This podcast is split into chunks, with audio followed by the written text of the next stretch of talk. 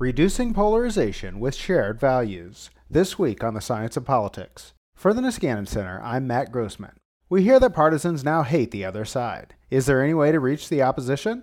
If polarization is based on differences in ideologies and values, we may be able to tone down the social distance or demonstrate that we share some of the other side's predispositions. This week, I talked to Jon Kingzette of Ohio State University about his Journal of Experimental Political Science article, Who Do You Loathe?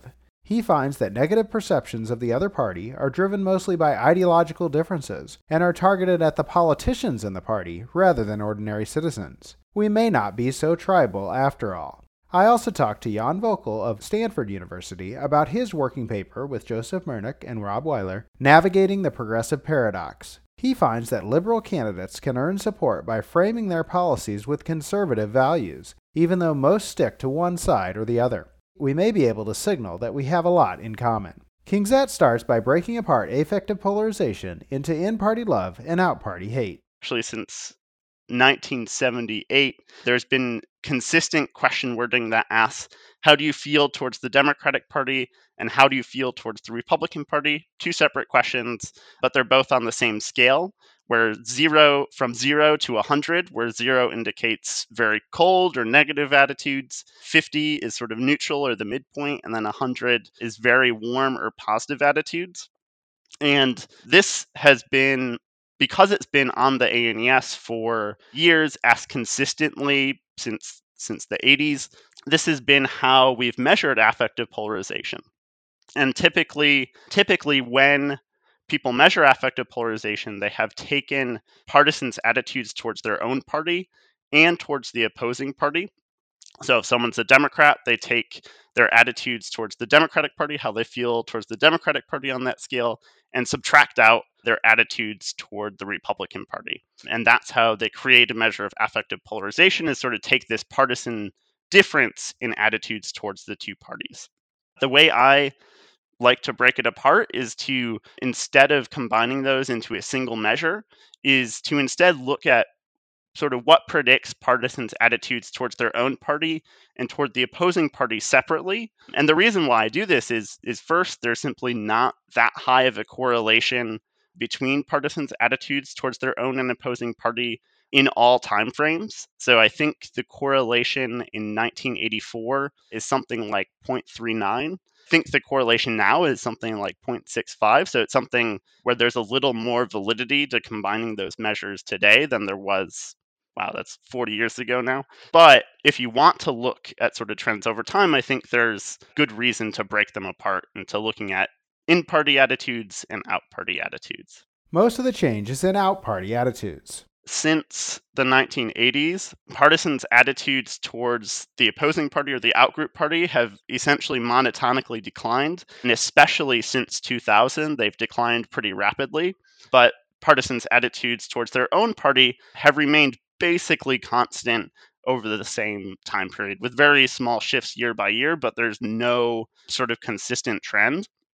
So we basically have in party attitudes remaining roughly the same over the last 40 years, and out party attitudes drastically becoming more negative, and especially in the last 20 years, those attitudes have become more negative. There is a slight caveat. So I actually looked looked at this yesterday. So online samples report more negative attitudes towards the opposing party than sort of telephone or uh, or face-to-face interviews. So a small part of that decrease in out party attitudes or or I guess increasing negativity of out party attitudes could potentially be simply how we are fielding the ANES survey, but most of it I think is sort of genuine attitude shifting to become more negative.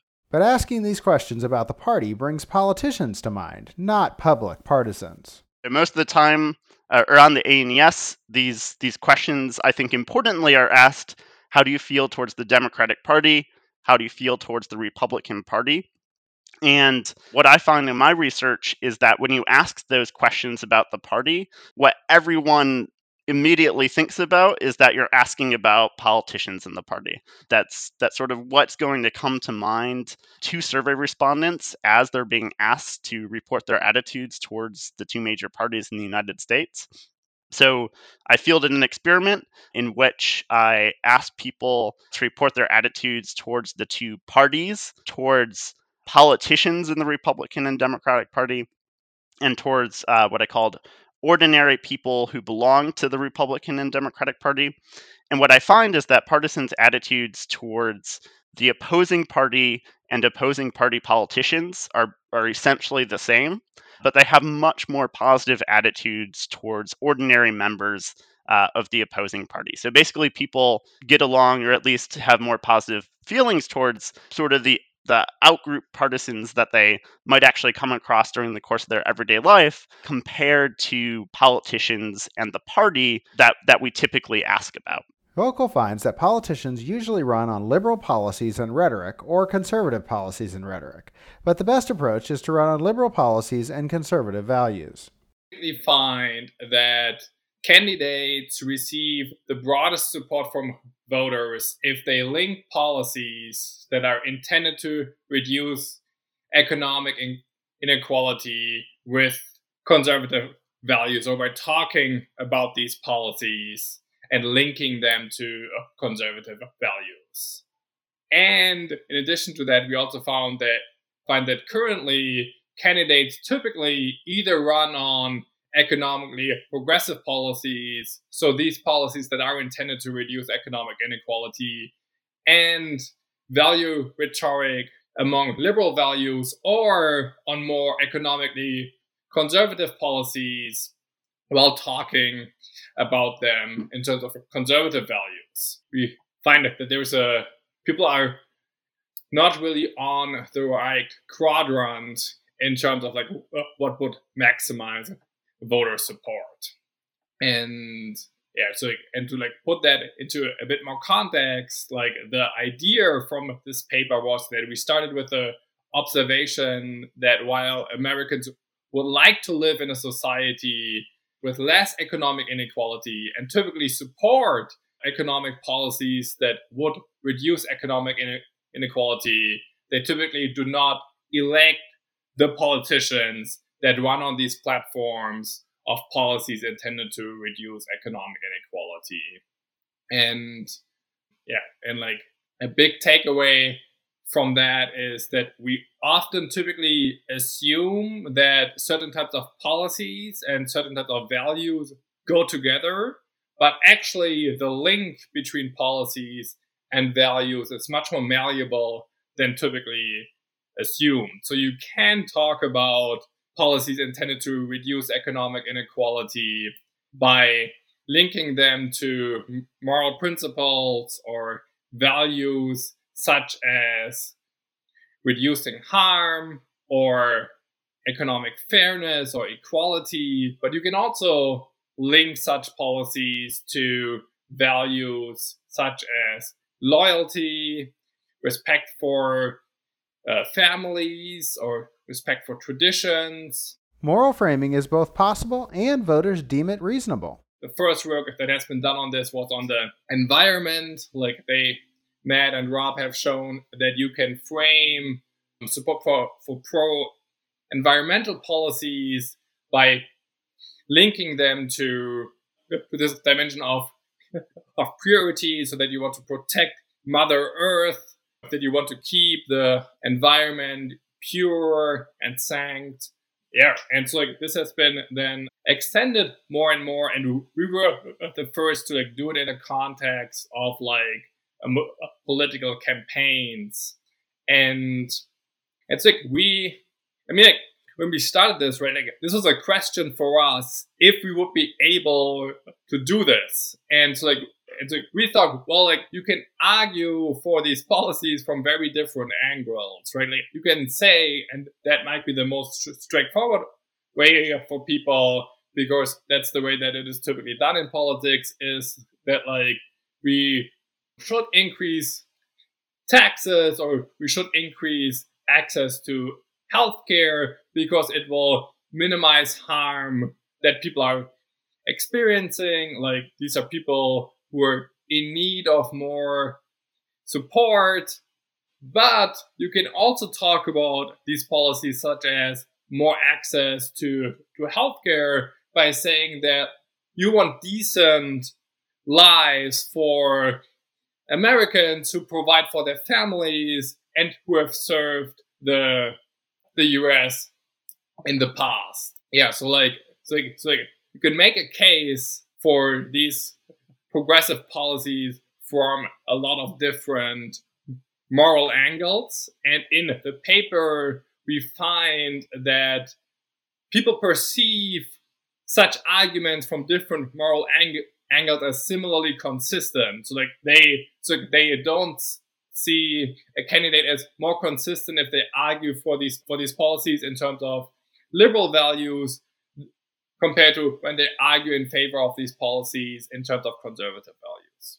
Some candidates do differ in what values they discuss, so the possibilities are out there. By seeing that like there is variation, for example, within the Democratic Party, but also within the Republican Party in terms of how how politicians talk about their policy platforms, you can see, or like I guess like there was like some like some evidence that it is possible to do so in a way that is understood as um, coherent and to some extent persuasive. So like it doesn't seem impossible to do it in the current political environment to talk about progressive economic policies in like or like with more references to values such as harm and care versus more reference to loyalty and respect for traditions. The sweet spot is in liberal policies and conservative values, but reframing could be a wider strategy. Linking conservative symbolic politics and liberal or progressive operational politics together may like achieve the, the broadest base of support because Americans like the like the like majority of, Americans supports progressive policies and identify as ideologically uh, conservative, right? So like that seems to have the like the biggest the potential for forming a broad coalition. But like uh, a replication of our study would certainly be interesting also because we find that using conservative value framing as a candidate who runs on economically progressive policies did not decrease support among liberal voters. So like it might be that using liberal value framing as as an economically conservative candidate could reduce support among conservative voters because conservative voters may care mostly about this symbolic dimension but like that is something that we that we don't know so far and is something that future research needs to explore but Kingzette says that won't work for everyone. Affective polarization is still real for some. It's still a majority of partisans have sort of negative attitudes towards the opposing opposing partisans. So so even towards ordinary people that they might come across in the mass public. And there's even I think still about 10 to 15 percent who report sort of attitudes at zero so they uh, feel very cold very unfavorably towards ordinary people on the other side. I am not all that concerned about that. So so I think this this is sort of where I think thinking theoretically and, and really carefully about what these results mean, um, sort of compared to what we might find harmful for democratic functioning is really important. So it's really cheap to just say, yeah, I dislike Republicans or I dislike Democrats on a survey. And I think what's interesting and, and sort of one of the puzzles that I think I, I maybe haven't solved quite yet, but I think this research begins to sort of solve is we have uh, we have these measures um, of sort of dislike towards opposing partisans, and yet we don't see, you know, widespread sort of discrimination in the mass public. Or I guess I should say, I don't think there's widespread discrimination, right? People work alongside people in the opposing party. People have family in the opposing party um, that they might visit a little less or, or, or sort of set boundaries that we're not going to talk about politics or something like that, but they still sort of visit those family members. I think I'm not that concerned about people uh, reporting their dislike on a survey. I think if those reports of dislike for opposing partisans really sort of bled into behavior in a powerful way, then I would be concerned. So, for example, let's say that let's say that even 20% of people who have family members who are in the opposing party sort of stop having relationships with each other sort of because of their their opposing partisanship i think that would be a real problem. But i think the evidence is is that those sorts of rifts in real life relationships are much much smaller than the percentage of people who who are willing to report negative attitudes on a survey. And partisans don't necessarily even like all the ordinary members of their own party so I sort of expected people to dislike the parties, dislike politicians who belong to the parties, but have more positive feelings towards ordinary people in the parties for both the out party and, and their own party. Um, but what I find instead is that is that partisans actually have um, much more positive attitudes towards their own party. So, so when they're asked to report their feelings towards the Democratic Party or the Republican Party, they're they're more positive than towards politicians in in their own party and towards um, ordinary people who belong to it. And I think I think what's going on here is that I think it's actually a signal that the parties are, are good at what they do, at bringing coalitions of people together who might not share sort of policy positions or, or not share all policy positions, who might have sort of broadly different sort of perspectives about how politics ought to operate and and that those parties are actually really good at doing that and, and sort of garnering support for the party brand even though it's it's a big camp and so, yeah i think that's part of it is, is that on that end it, it's a signal that the parties are good at, at, sort of building that brand up and making a variety of people excited about it. But I think when people think about the ordinary people who so it's not that surprising that people report negative more negative attitudes towards politicians than towards the the sort of broad party. That's not too surprising because people despise politicians. But the surprising finding is that people report more negative attitudes towards their own partisans compared to the party. And i do think it's because everyone can think about sort of ordinary people that they know in everyday life who who they share partisan affiliation with or who they might suspect they share partisan affiliation with, but they don't like. So, uh, or, they don't like their views, or maybe they've just angered them in some other way. And so I think that's part of it is that they probably don't share sort of policy positions or, or sort of broad perspectives with some of the people that they know also belong to their own party. So they report more negative attitudes towards those people. Partisan identity drives in party attitudes, but ideology explains out party views. When it comes to partisans' attitudes toward their own party, easily the most important predictor is the strength of their partisan identification. So, do people call themselves strong Democrats or Republicans? Uh, do they call themselves Democrats or Republicans but won't say they're strong Democrats or Republicans? Versus someone not even saying they're a Democrat or Republican in the first place, but then saying, yeah, I lean towards one of those parties um, at the onset. The strength with which they identify with their own party is easily the driver of in-party attitudes, which makes sense. So so there's research in social psychology which shows that essentially in order to identify with a group or if you identify with a group, you're going to have positive attitudes toward that group, especially in the case of something like partisanship, where you essentially choose to, to enter that that group. So pretty pretty clear that partisan identification or the strength of partisan identification is driving in party attitudes. When it comes to out party attitudes, the most important predictor is symbolic ideology, um, which is how which I measure with sort of a seven point measure of ideological identification. So, does someone call themselves a strong strong liberal uh, to moderate to strong uh, conservative with with sort of some midpoints in there? the most important predictor of out party attitudes, and the relationships are sort of in the direction you expect. So, Democrats who are more liberal have more negative attitudes toward the Republican Party.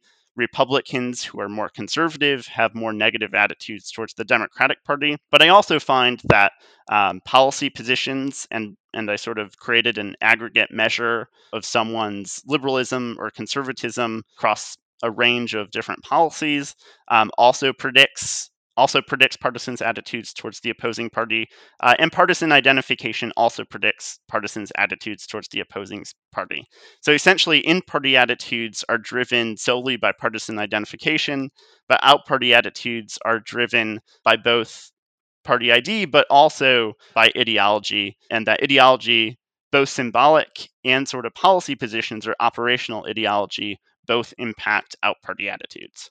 Voelkel sees some options for reducing perceived ideological distance. Even a technocratic framing for liberal policies might be unifying. When we started out this project, we like had another technical frame is like it's like what we called it, which was like very much about like we need smart, efficient policies that like should like ensure economic growth. Like we like modeled this based on a like op-ed from Tim Kaine that we had read and we thought like this is a sort of like amoral like alternative control condition. And then what we found in, in our research is that actually like conservative participants also perceive that as being consistent with conservative values. And and that it also like increased support compared to this other more neutral control condition that, that we had. So we're now interested in like like seeing if that is another set of, of values that could be efficient in, in the political domain.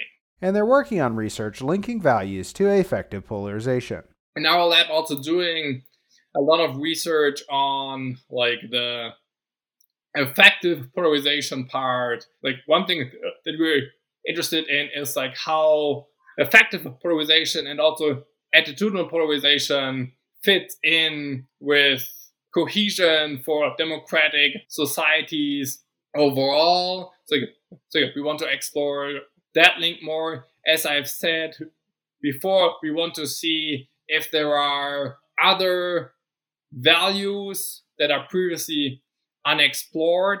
For example, if like technical principles or neoliberal principles have become moralized over time and is now another way that you could that you could link um, policies to such values that have been moralized over time in order to shift typical positions on these issues. Kingzette's other work finds that affective polarization might be easily softened with some basic familiarity. These are sort of social distance items that are sometimes used to measure uh, affective polarization. Basically, uh, how comfortable are you or how happy or unhappy are you, or how do you feel about um, having people in the opposing party that are sort of close to you in life in some way. Um, so, so do you want to to distance from them in your social relationships, or are you sort of comfortable with having members of the opposing party around?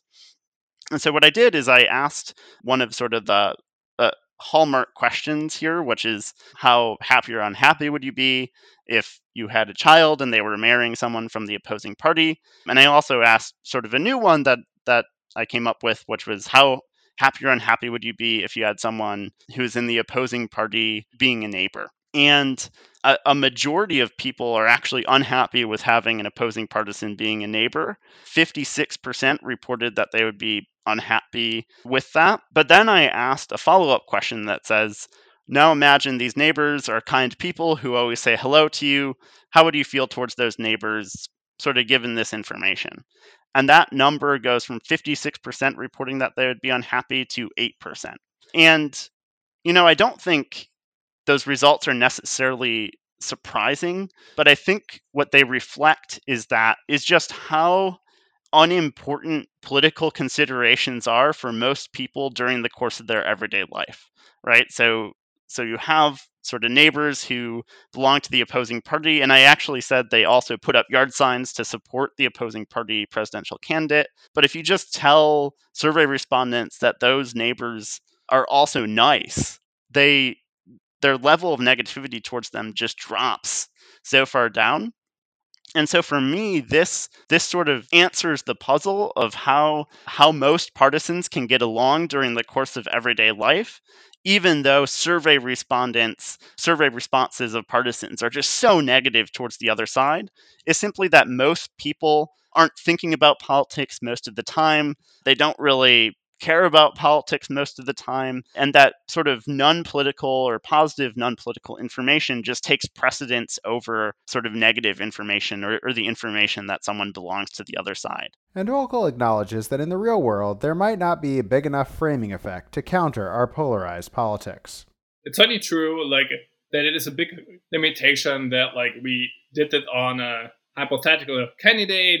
We also used a candidate that that was given a name that was a male candidate. So that's sort of like another like potential moderator. Like we don't know if it would work for a woman candidate because we haven't tested that, that yet. If there was any interaction effect, I will say that like there is work in political science, right, from like David Broockman, Josh Kalla, who found that like in general, like the effects of campaign advertisement and framing on on voting decisions is is very very small and probably non-existent or or equal equal to zero due to like especially in general elections when party cues are very salient. So like so like we so like we did that and did an like extra conservative test of our hypothesis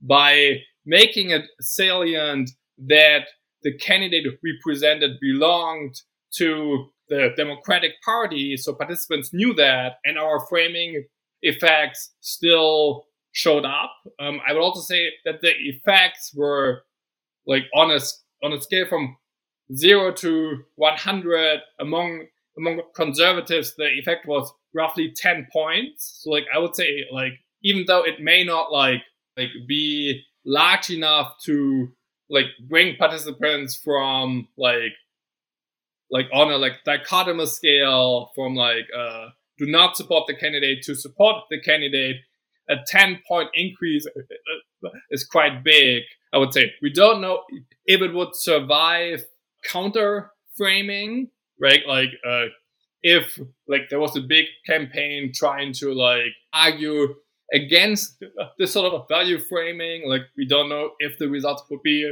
robust to that. As I've said earlier, we know that participants did not perceive the link between policies and values as uh, as inconsistent, and we obtained the effect for variety of measures. So like also like it like increased how, how principled and how well liked and how competent a candidate was perceived. Yeah, so like, so there certainly needs to be more work done in order to see like if such an effect could be obtained in the context of real campaigns with real behavioral uh, indicators but i do think that our results are enough to like warrant more research in this domain Kingzette says some views are irreconcilable, but it's useful to find and acknowledge them. On some policies, there's a little bit more room for compromise and room for people with different values to sort of meet halfway. And so I think there you can sort of have debate and negotiations about what ought to happen. But I do think that especially on certain policies and especially people who really don't share values, we are at a certain point irreconcilable. So we just have different views we're not going to come to an agreement. But my perspective on it is that that is okay and that that is sort of part and parcel of democratic politics, so long as um, sort of people agree to the rules of the game. So, sort of, I, I think a lot of what the Republican Party is doing now is sort of trying to undermine democracy, basic institutions and, and processes, which I think there, those sort of irreconcilable values with, with sort of the small d democratic values that most of the Democratic Party has, or at least has heaps and bounds more than the Republican Party now, sort of, th- there should be a common set of, of sort of rules and norms that I think is not okay if there's differences. But then on policy, I think that's I just view it as part of democratic politics is that at certain points people are going to have different values and you know I think we should sort of try to convince others that our values are right. I think that's that's sort of part of the game, but sometimes we're just going to stand at odds and that's okay. I think that's the the number one thing that I would like to to sort of bring across here is that I think there's so much punditry that decries that that we can't come to sort of agreements when when a lot of people think very different things and have a different set of values. And I think it's uncomfortable to sort of recognize that that there's irreconcilable differences and that there's not always going to be room for for sort of good compromises. Sometimes i think oftentimes there is but i think people get uncomfortable with that idea and then say it, it makes them fight even harder to to try to find compromise and and to sort of find policies that everyone can agree to and i think it's important that at a certain point we sort of accept accept difference rather than sort of try to fight against it there's a lot more to learn. The Science of Politics is available bi weekly from the Niskanen Center and part of the Democracy Group Network. I'm your host, Matt Grossmann. If you liked this discussion, you should check out our prior episodes on polarized opinion on climate change and messages that move conservatives, and Are Americans Becoming Tribal with Identity Politics Trumping All. For now, thanks to Jon Kingzette and Jan Voelkel for joining me. Please check out Who Do You Loathe and Navigating the Progressive Paradox, and then listen in next time.